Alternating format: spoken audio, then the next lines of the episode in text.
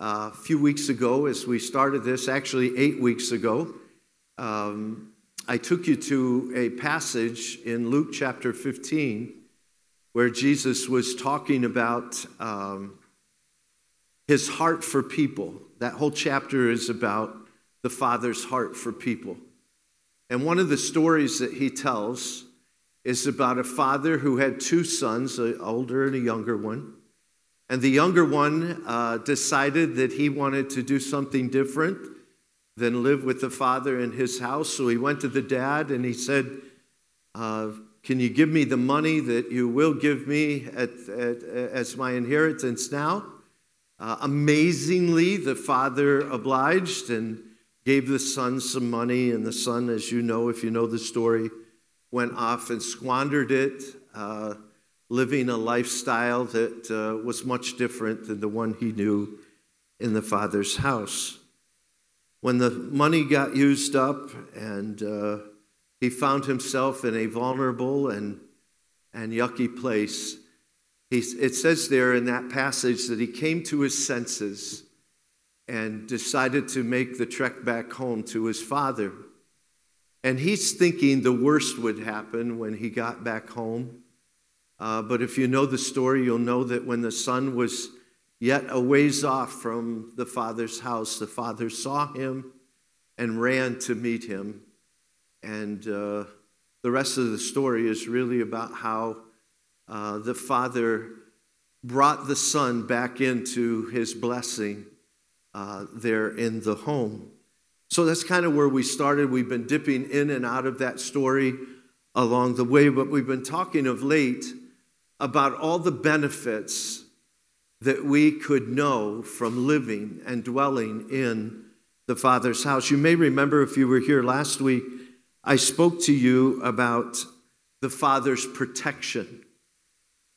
All through Scripture, we find this. Uh, idea, we find this promise that the Father, one of his roles in our lives is to protect us. Now, that doesn't mean that nothing negative is ever going to happen to us, but where we ended up last week was it's much better to be underneath the protective care of our Father inside his house than it is to be trying to live outside of his house. Now, in light of that, I'm taking you back there because just this week, Bob and Sue Schiefer came to me during the week. They're uh, some of the folks on our leadership team here. And Sue made me aware that uh, a guy by the name of Dutch Sheets, some of you I know follow him. He has a thing 15 minutes a day uh, that you can listen to, a devotional of sorts. And one of the things he had been talking about lately is how uh, our homes are part of God's design to protect us. And he actually talked in his devotion from Psalm uh, 91, which is the very psalm that I shared with you last week, last Sunday. And so uh, part of what he was talking about on his uh, exhortation was uh, for us to take serious the blessing that our homes are uh, the way that God can use those as a means of shelter and protection from the yucky junk that's going out on in this world. And, and one of the things that he encouraged families and folks to do was actually to anoint their homes, uh, particularly with oil. And, and, and he was drawing from an idea that's presented to us in the Old Testament in Exodus 30 where after they built God's house, uh, the, the, the tabernacle at that point in time, the first thing that God told them to do was to take oil and anoint that house. And for that matter, everything in that house. And it was a means of declaring that this, this served as something set apart, as holy and blessed unto the Lord.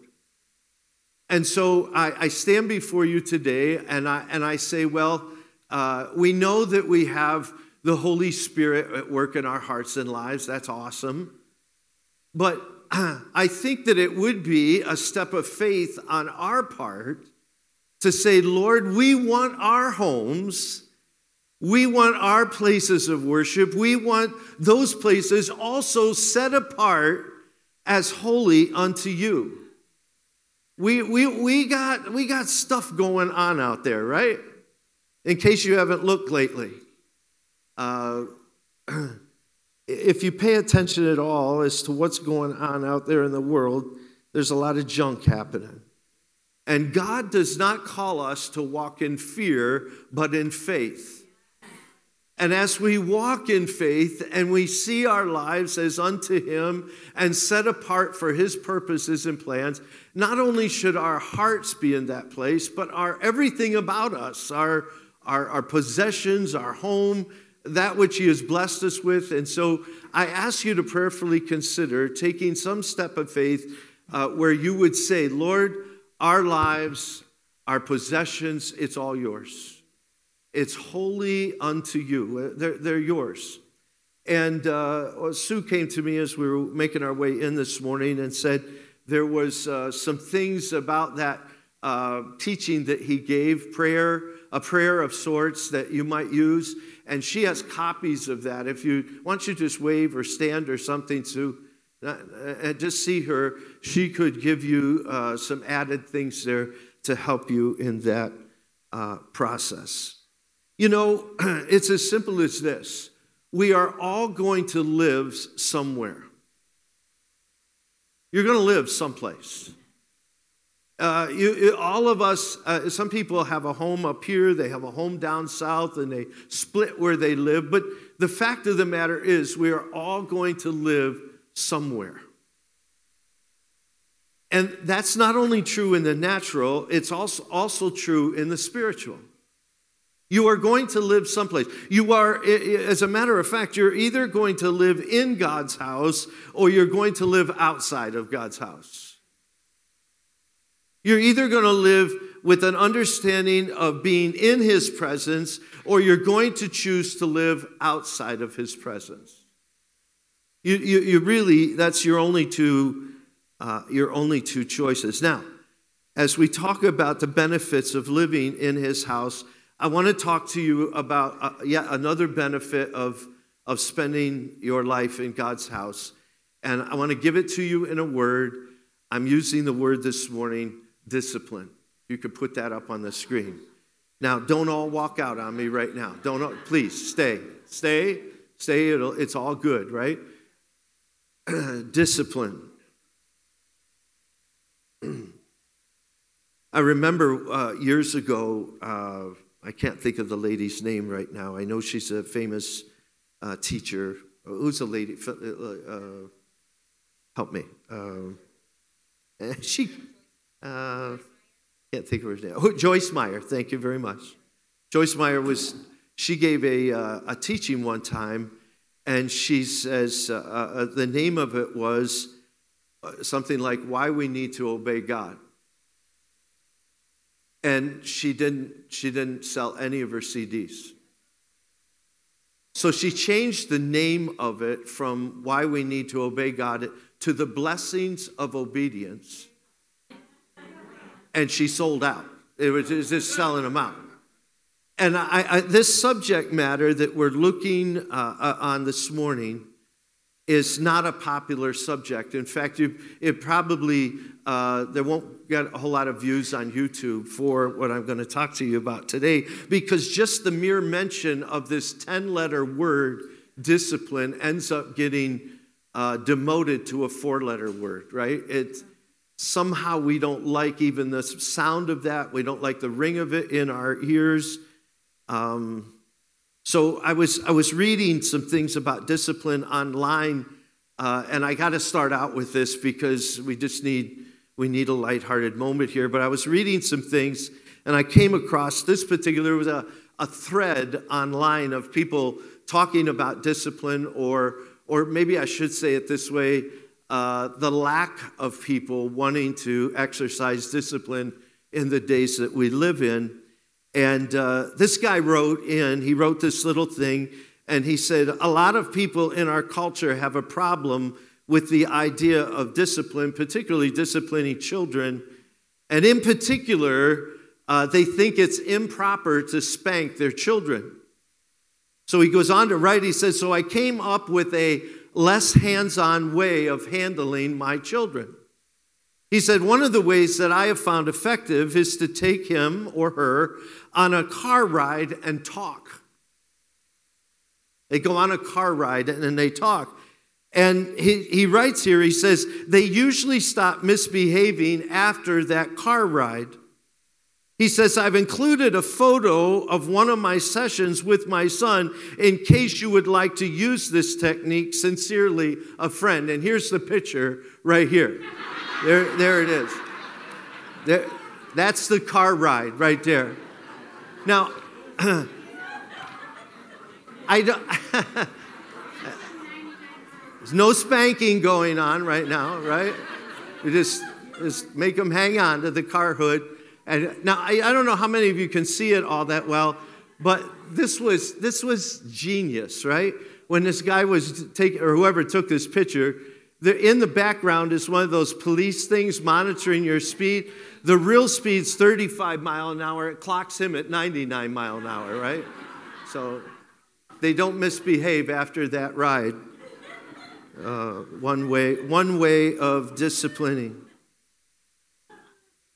There are many reasons why this, this principle or this idea of discipline is, isn't a fond thing for people. Um, some of it see it as a four letter word because of the lo- loveless, abusive way in which they were treated, all in the name of discipline. Um, Many of you know that my father passed away recently, and uh, in many, many talks with my dad, I became aware that he was um, disciplined by his father in abusive way. One day, one day when my dad was, when I was younger and we were home, um, my dad had his shirt off and was working on something. I don't remember what it was, but it was hot out, and he had his shirt off. And as a child, I noticed some scars on his back. And I said to my dad, I said, Dad, what are those scars from? And he said, Well, he said, My father wasn't, I never knew my grandfather, I never knew his dad. And he said, My, my, my father was not a nice man. He said, When I misbehaved, uh, of which my dad and I had that both very much in common, the misbehave part. When I misbehaved, my dad would take me down into our basement, and he had a rubber hose that hung there on the beam uh, in our basement, and he would proceed to uh, discipline my father. Now, I am happy to report to you this morning that um, the Lord did many great things in my dad's heart after he came to know Jesus. And one of the things uh, that, that happened in my dad's heart was uh, he wasn't only healed from his physical wounds, the Lord went to work healing some of the emotional wounds in my, fa- in my dad's heart. And the reason I can testify to that is because I don't have any scars on my back. I have not one scar from my father on my butt, on my back. Now, I want to say, I want to make it clear uh, that my, a lot of times when stuff like that happens, uh, people, it's like a pendulum thing, right? They go from being uh, excessively abused to not in, not in any way, shape, or form uh, ra- raising any kind of issue of discipline to their children. And I, I want to say to you, I want to testify to you that while my dad was healed of some of the things, many, all of the things that he went through with his own dad, I want to make clear that my father believed in discipline. My dad believed in boundaries, clear boundaries, and that if you crossed those boundaries, there were certain consequences that would take place. So my dad didn't go from uh, abusive discipline to no discipline at all.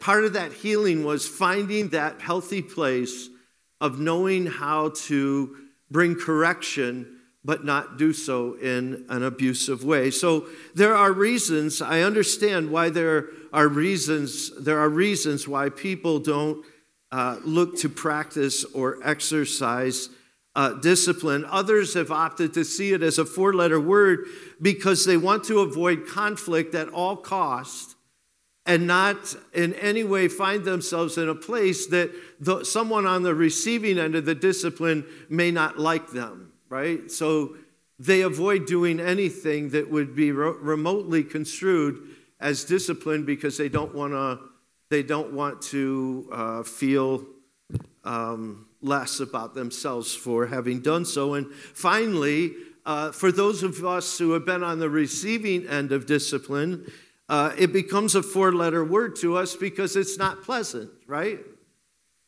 Right? I mean, discipline in general is not pleasant. The Bible says uh, in Hebrews chapter 12 no discipline seems pleasant at the time, but painful. Painful. Discipline, painful, right? In the, in the Greek, the word for pleasant here, other, other places, is translated joy. In other words, nobody signs up for discipline because there's really no joy attached to it at all. At least in the moment, there's no joy attached to it at all.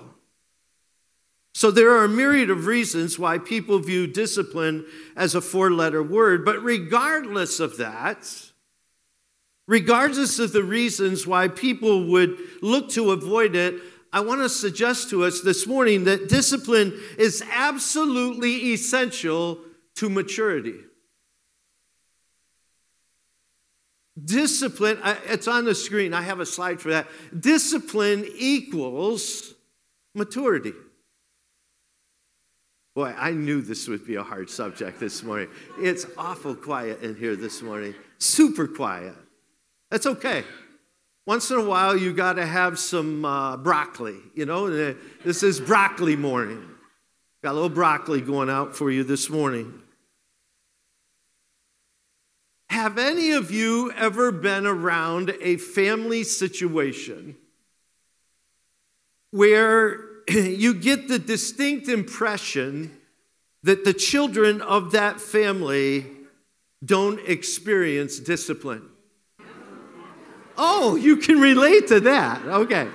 All right. You, you, okay, so I, I, I say it this way it's either that they don't discipline or they discipline incorrectly, right?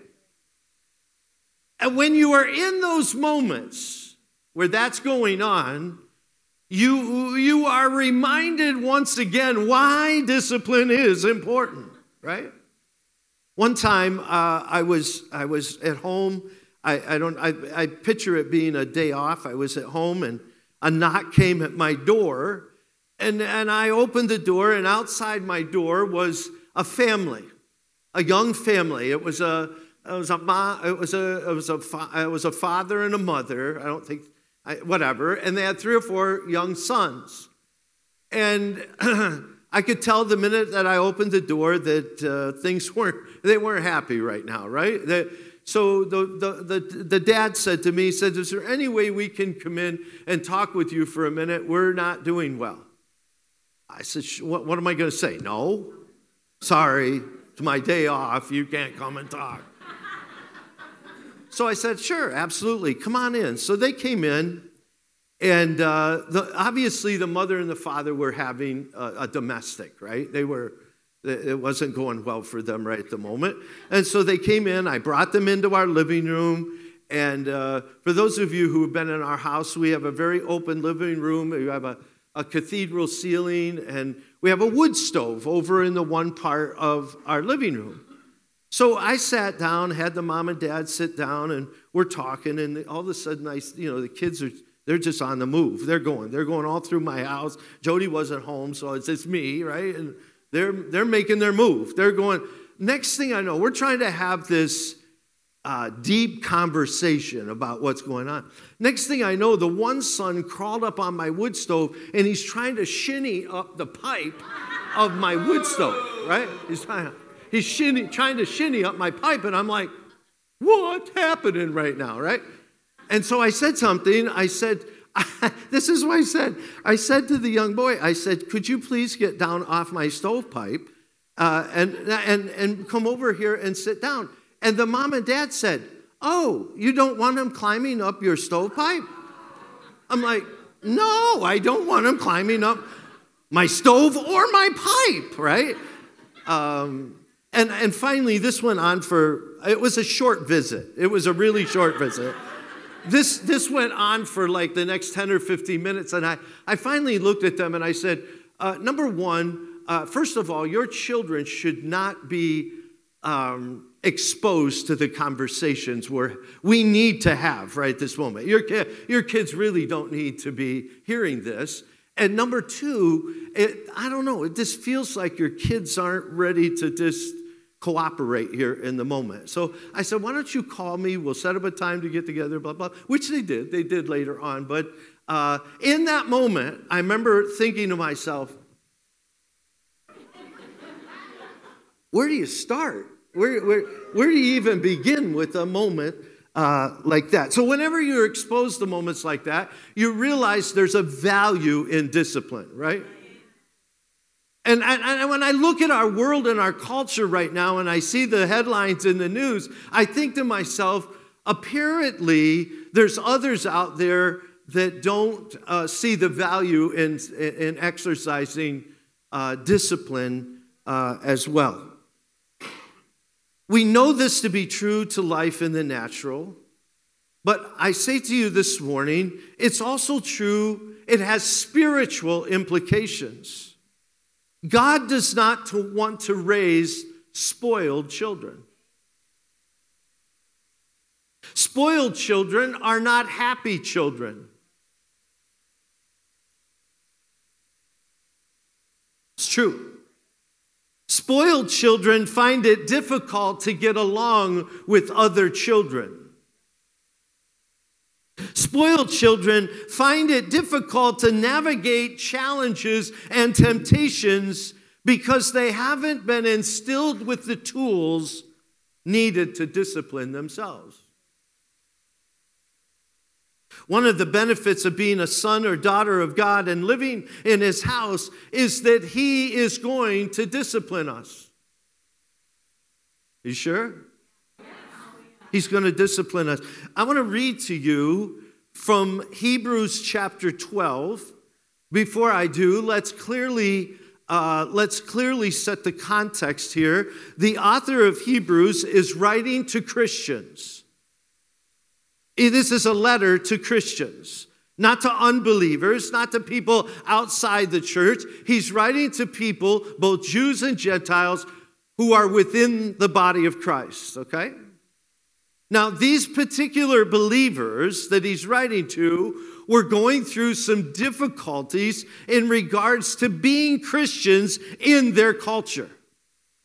If you read the book of Hebrews, you know that there is a lot of exhortation about remembering others. Uh, Hebrews chapter 11, remember others who went through difficulties for their faith and to keep pressing on, right? All right, so now I bring you up to chapter 12. I want to read it to you out of the message translation, which I don't often do here on a Sunday morning. But for me, this like this like captures what I want to say to you this morning. He starts out here in verse 5 in the message translation saying, Don't feel sorry for yourselves. Whenever there's things happening in our life that are adverse in nature, we typically, don't we? We start feeling sorry for ourselves. So this author says step number one don't feel sorry for yourself? Or have you forgotten how good parents treat children and that God regards you as his children? Then there is an, uh, uh, inserted here a, a quote from Proverbs My dear children, don't shrug off God's discipline, but don't be crushed by it either.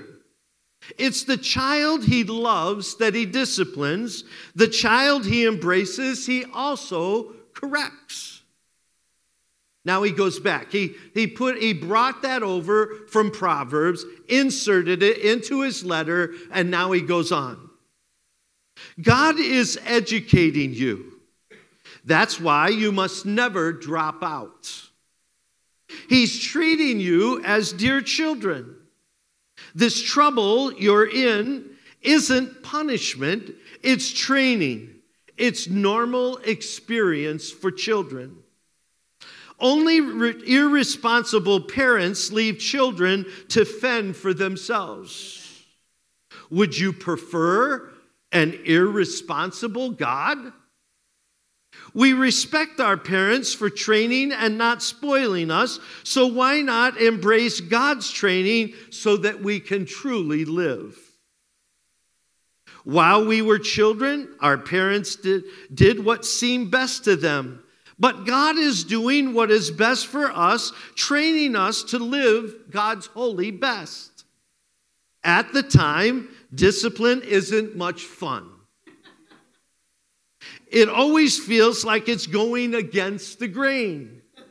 Later, of course, it pays off handsomely, for it's the well trained who find themselves mature in their relationship with God. I just love how it's, it says it here. It brings it right down so that I can, even I, can understand it. So I want to talk to you in the few moments we have yet together about answering the question what is discipline from a biblical point of view? What is discipline? According to what we just read, the primary objective of discipline is not punishment, but training. I need to say that to someone again. The primary objective of discipline is not punishment, but training.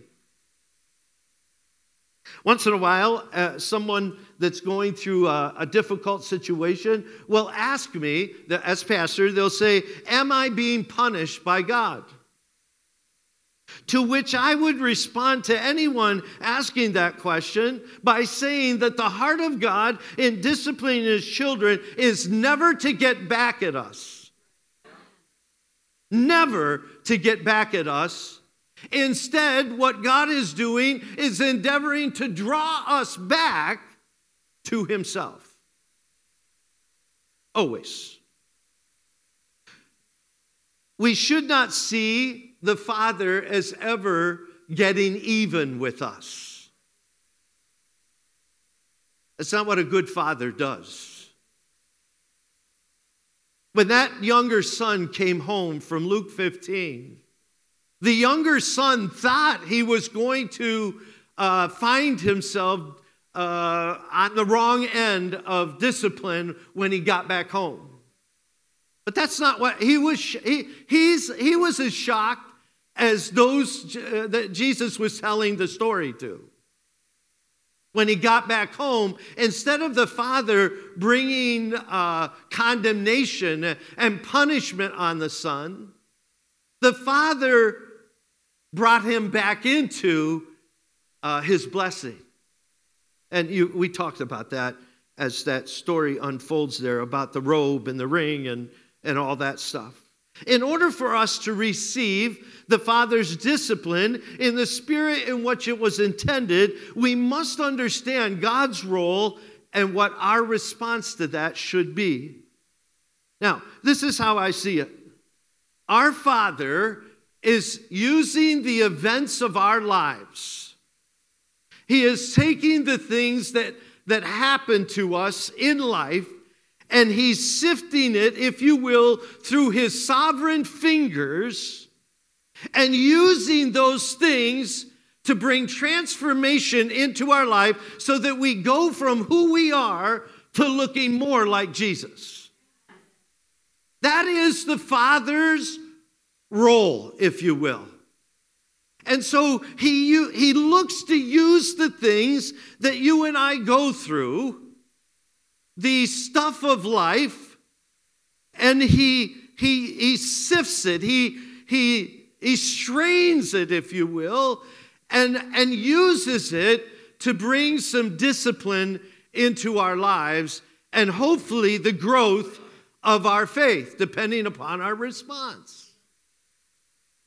The Father wants us uh, to be all that we can be. Listen to how Paul said it in Romans chapter 8. He says, You know this, this passage. We know that all things, say all things, all things work together for the good of those who love God, those who are called according to his purpose. For those he foreknew, he also predestined to be conformed to the image of his son. So God takes all things, all things, even the yucky things, he takes all things to use as a means of getting us to looking more like Jesus.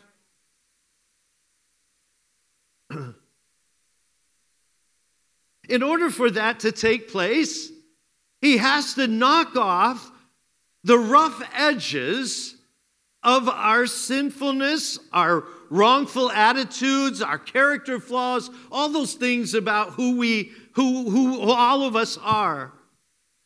That my friends, that process is called discipline.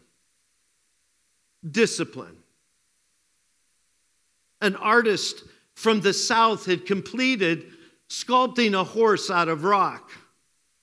A passerby, amazed at the transformation that went from being a, a nondescript piece of rock to a, a horse, said to the sculptor, how in the world did you do it? And the artist replied, I knock everything off that doesn't look like a horse. That's how I did it. I knock everything off that doesn't look like a horse. God's discipline in our life is meant to make us look like Jesus. Now, in this passage here in Hebrews 12, we get a, a very clear understanding of the nature of our Father's discipline.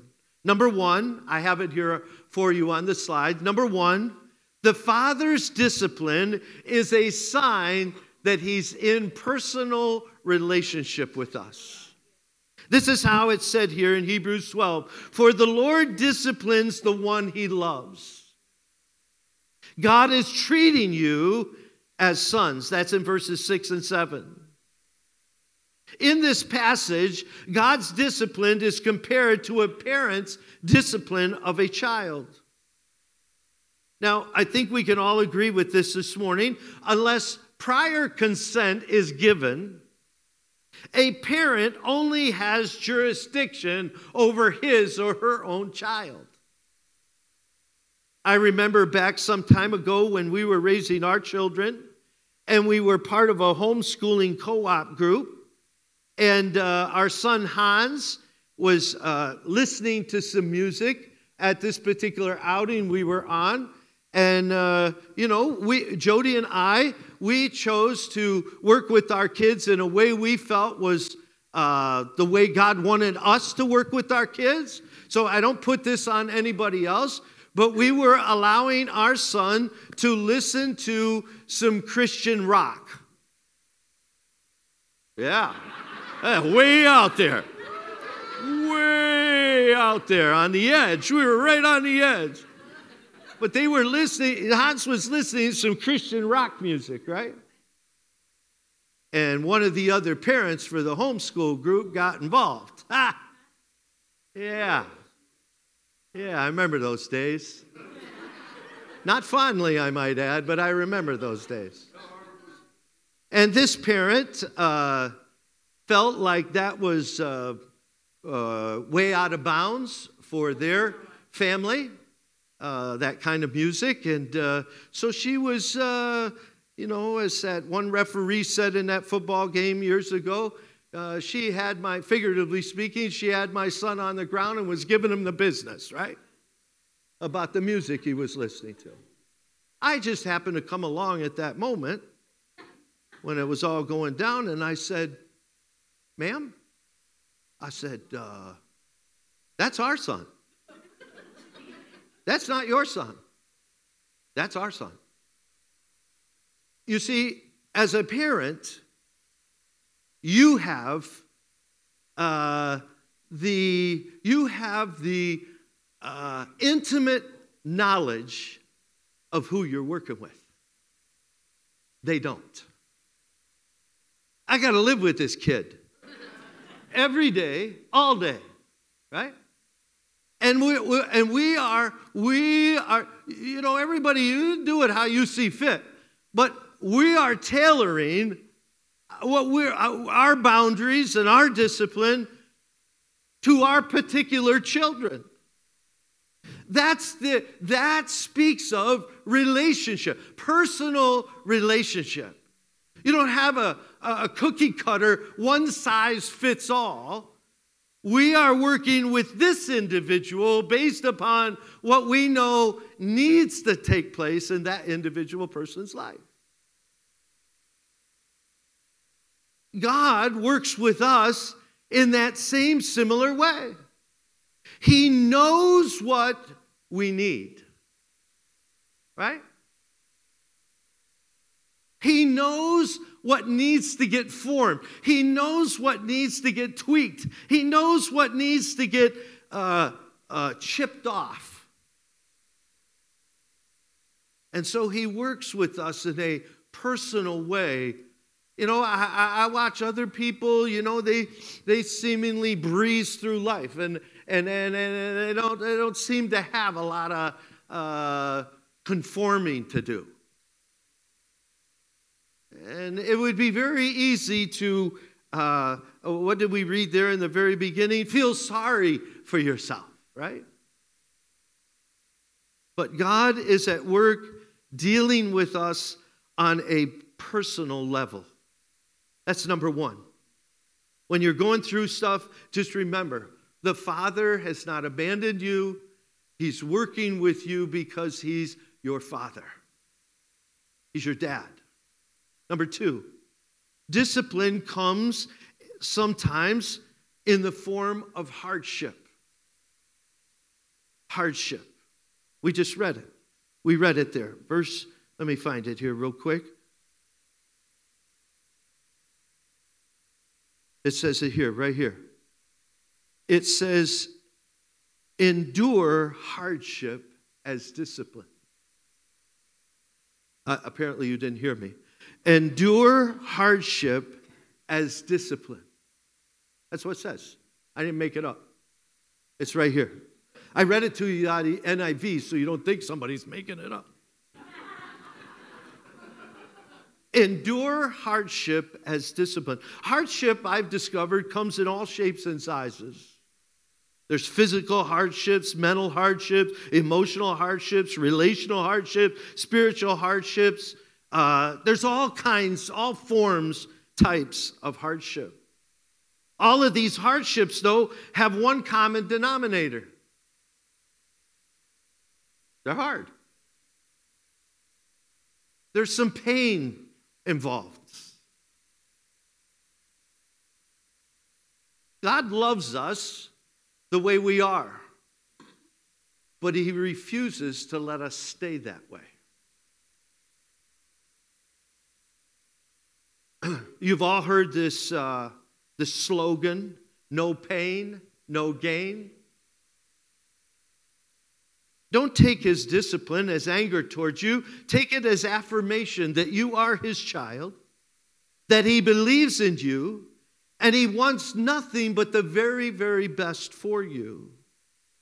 He's a loving parent who refuses to give up on us. Which brings me to this third point that I want to make discipline is for our good. Hebrews 12:10 He disciplines us for our good. Now you're probably asking the same question that, that I would ask. What is the good he's going for? It tells us in the next verse that it would produce in us the fruit of righteousness and peace for those who are trained by it. Think about that for just a second. What's being referred to here is both a matter of things on the outside and things on the inside. That his discipline in our lives would have both an outward good effect, and that his discipline in our lives would also have an inward good effect.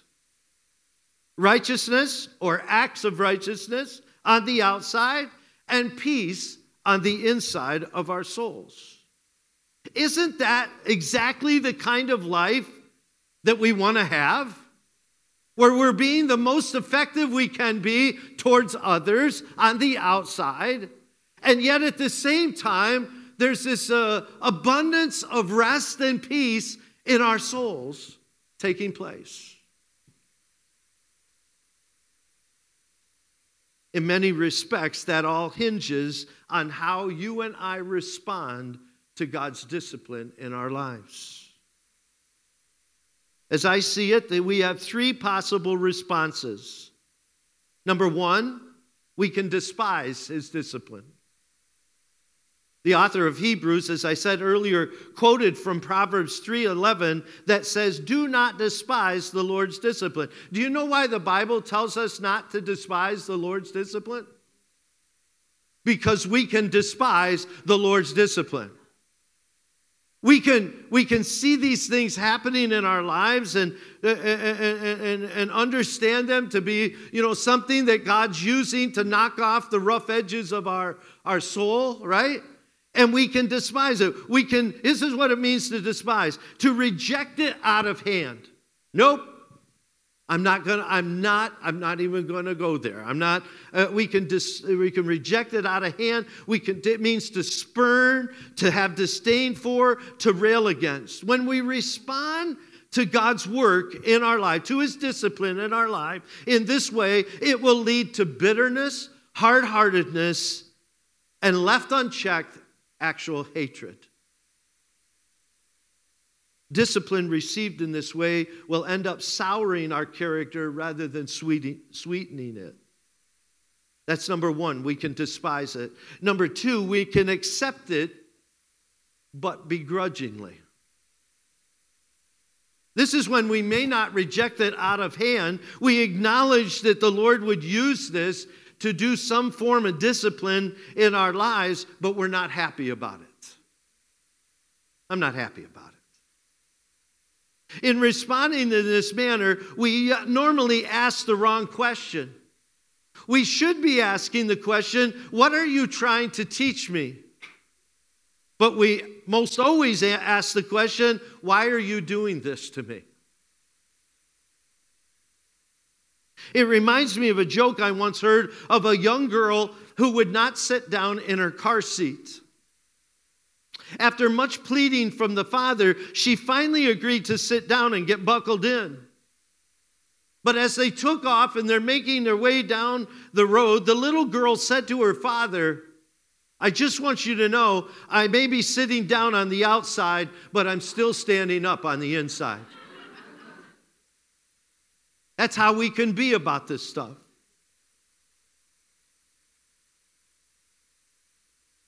if we go at if we if we address this issue that we're discussing here this morning with a begrudging heart it will never ever get us where god's trying to take us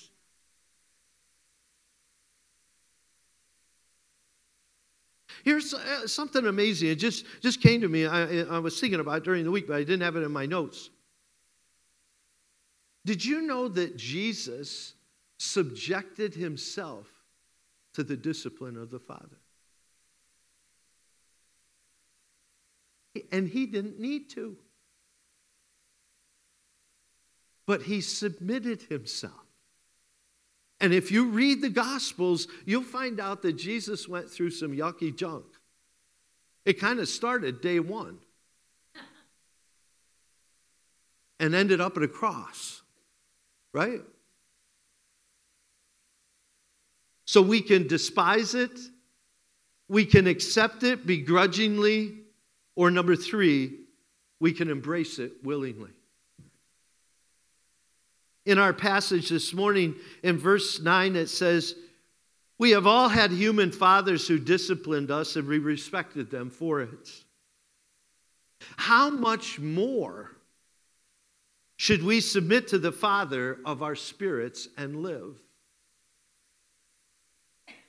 This is the very thing that I think James was pointing to in his letter when he said, Consider it pure joy, my brothers, when you deal with trials of many kind, so that you may become mature and complete, not lacking anything. When our attitudes are as they should be, God can use the hardships of life to change us from being spoiled children into fully mature sons and daughters of His. Now, I, on a personal note, um,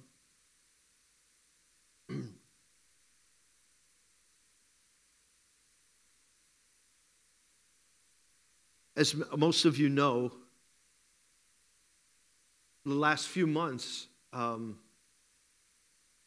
have been some hardships for me personally.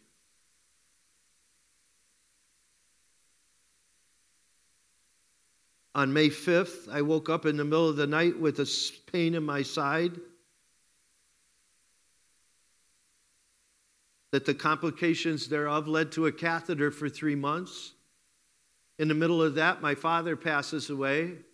In the middle of that, while I'm going to have my catheter changed, I wrecked my wife's car.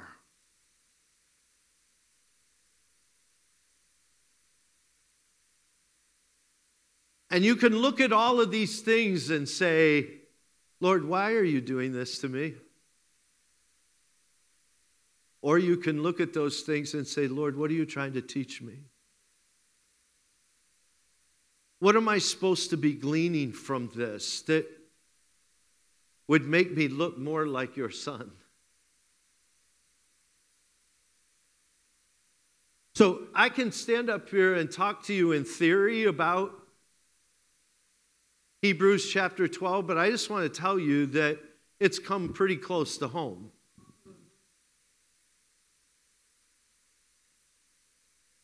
And all I can tell you is this that if you allow God to do his work in your heart and life, it will make you sweeter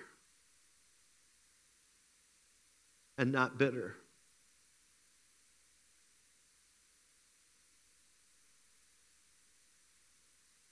Some of the sweetest people I know have gone through some of the most hardships in life. Now, I also know people who've gone through hardships who are just angry and bitter. I think you testified in light of some of your hardships of late that God did a fresh work in your heart. That's because you Instead of becoming bitter about it, you said, Lord, what are you trying to teach me through this? Not why.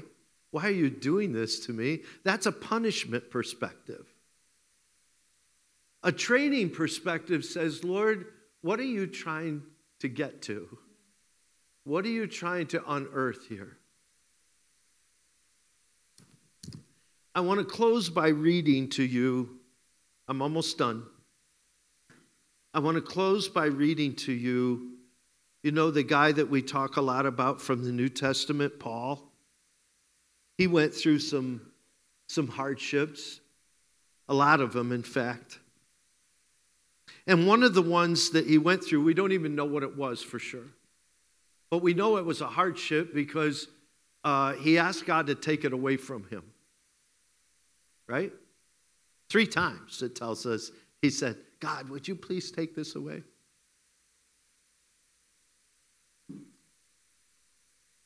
I want to read to you again from the message translation because it really kind of brings it just down to where we live. In that passage, this is how it says it Satan's angel did his best to get me down.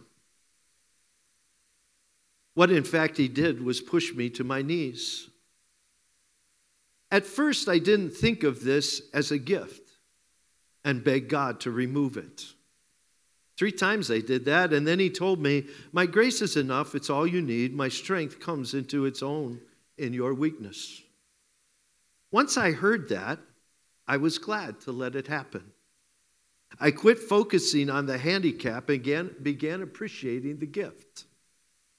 It was a case of Christ's strength moving in on my weakness.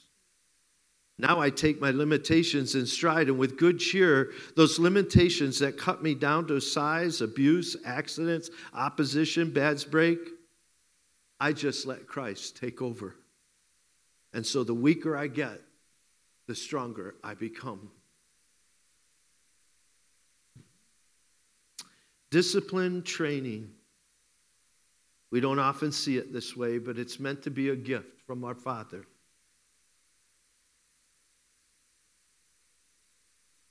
I'm going to invite you to stand, and then I want to, I, I just want to pray for us this morning.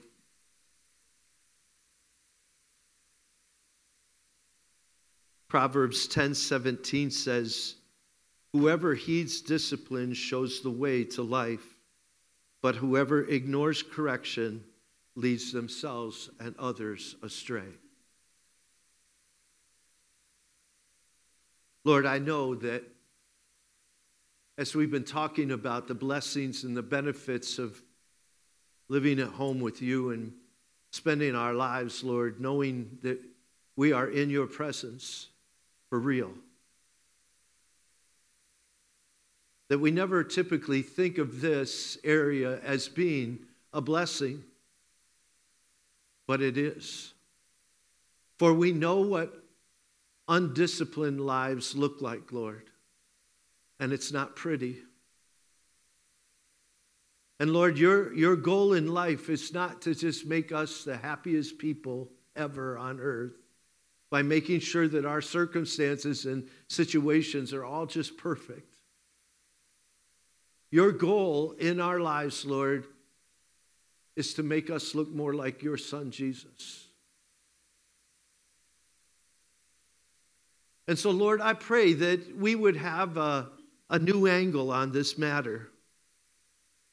That we wouldn't walk out of here today and at the first hint of hardship, we throw our hands up in the air and say, God, why are you doing this to me? Lord, that we would walk out of here knowing that when some difficulty comes our way, Lord, that, that there's something in it for us, something eternal in that, that we shouldn't quickly despise or you know, just, uh, okay, well, if we have to do this, get it over with. That we would see it as your loving hand in our life, trying to get us where we need to go, Lord, and not end up as a spoiled child. Teach us, Lord, train us. Our lives are in your hands. Use these things that we're going through in life, Lord, as ways to bring about the, the fragrance of your Son in our hearts and lives. In Jesus' name I pray.